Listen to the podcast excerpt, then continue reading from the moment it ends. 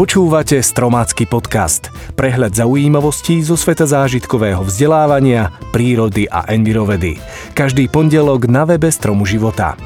Dnes si povieme o sťahovaní majáka, o kelpových lesoch a na záver nás čakajú slovenské pralesy. Dnešné témy pre vás vybrali Pavla Kolenová a Monika Piechová. Ja som Marek Koleno. Majáky slúžili už od pradávna na lepšiu orientáciu lodí pri plavbe po nociach, v hmle či v búrke, ale aj pri mohutnom vlnobití. Tieto neobvyklé stavby mali a ešte vždy majú veľmi záslužnú funkciu. Maják nachádzajúci sa na severnom pobreží Judského polostrova bol vždy obľúbeným turistickým cieľom, priťahujúcim asi 250 tisíc návštevníkov ročne. Jeho existenciu však ohrozujú prírodné vplyvy – konkrétne deštruktívna sila západných vetrov vanúcich od Severného mora. Tie masívne prenášajú piesok smerom od pobrežia k majáku a celé pobrežie veľmi rýchlo premieňajú. V čase, keď bol maják postavený, neboli okolo neho nejaké vysoké pieskové duny. Okrem samotného majáka sa na mieste nachádzalo aj niekoľko ďalších budov. Piesočné nánosy však spôsobili, že maják už nebol z mora vôbec viditeľný a tak ho museli vyradiť z prevádzky. Záchrana majáku prebehla v októbri minulého roka. Čo myslíte? Ako? Ak vás napadlo, že maják očistili od piesku a ten následne odviezli, nemáte úplne pravdu. Celá stavba, vážiaca 720 tón, bola totiž posadená na kolesá a presunutá po oceľových kolejniciach o 70 metrov ďalej do vnútrozemia. Toto nevýdané sťahovanie vysielali dokonca niektoré dánske médiá naživo. Celá operácia presunu stavby trvala 10 hodín, pretože maják sa po zemi nemohol pohybovať rýchlejšie ako 12 metrov za hodinu. Predpokladá sa, že nové miesto bude pre maják bezpečné nasledujúcich 20 až 40 rokov. Počuli ste už o kelpových lesoch. Kelp sú hnedé morské riasy radu Laminariales, ktoré zahrňajú niekoľko desiatok rodov.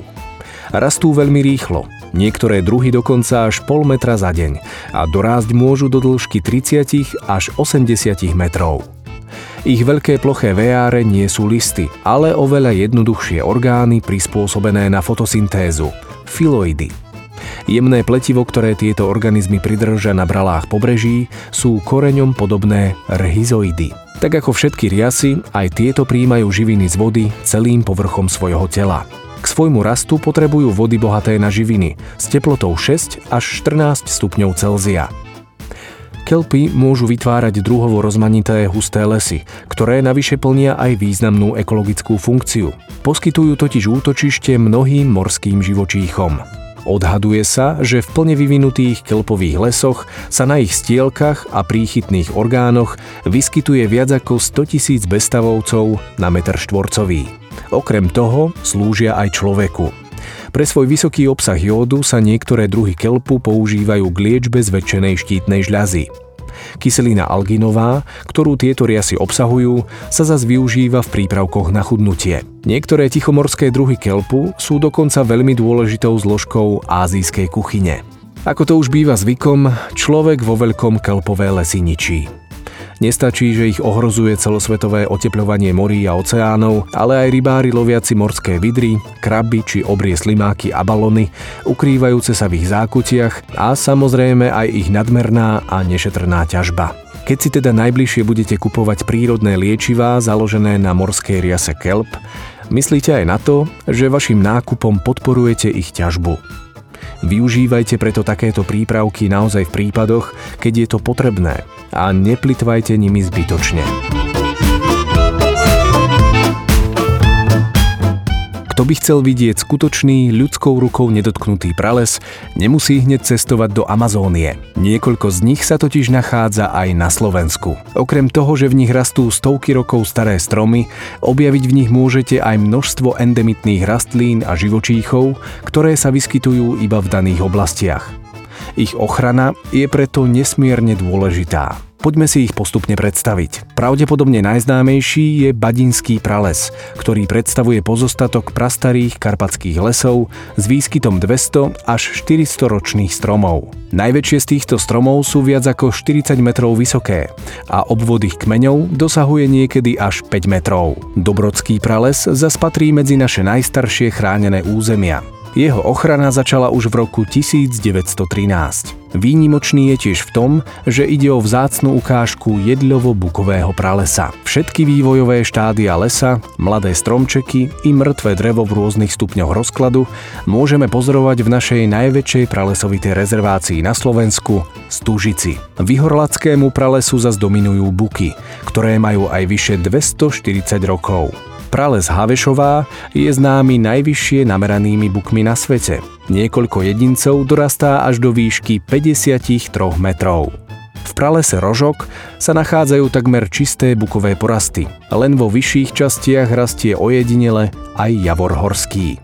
Vedeli ste, že spoločne s pralesmi Havešová, Stužica a Vyhorlacký prales bol Rožok v roku 2007 zapísaný do Svetového prírodného dedictva UNESCO? Naše pralesy sa tak ocitli v spoločnosti tak významných pamiatok, ako je Yellowstoneský národný park, Grand Canyon či Kilimanjaro.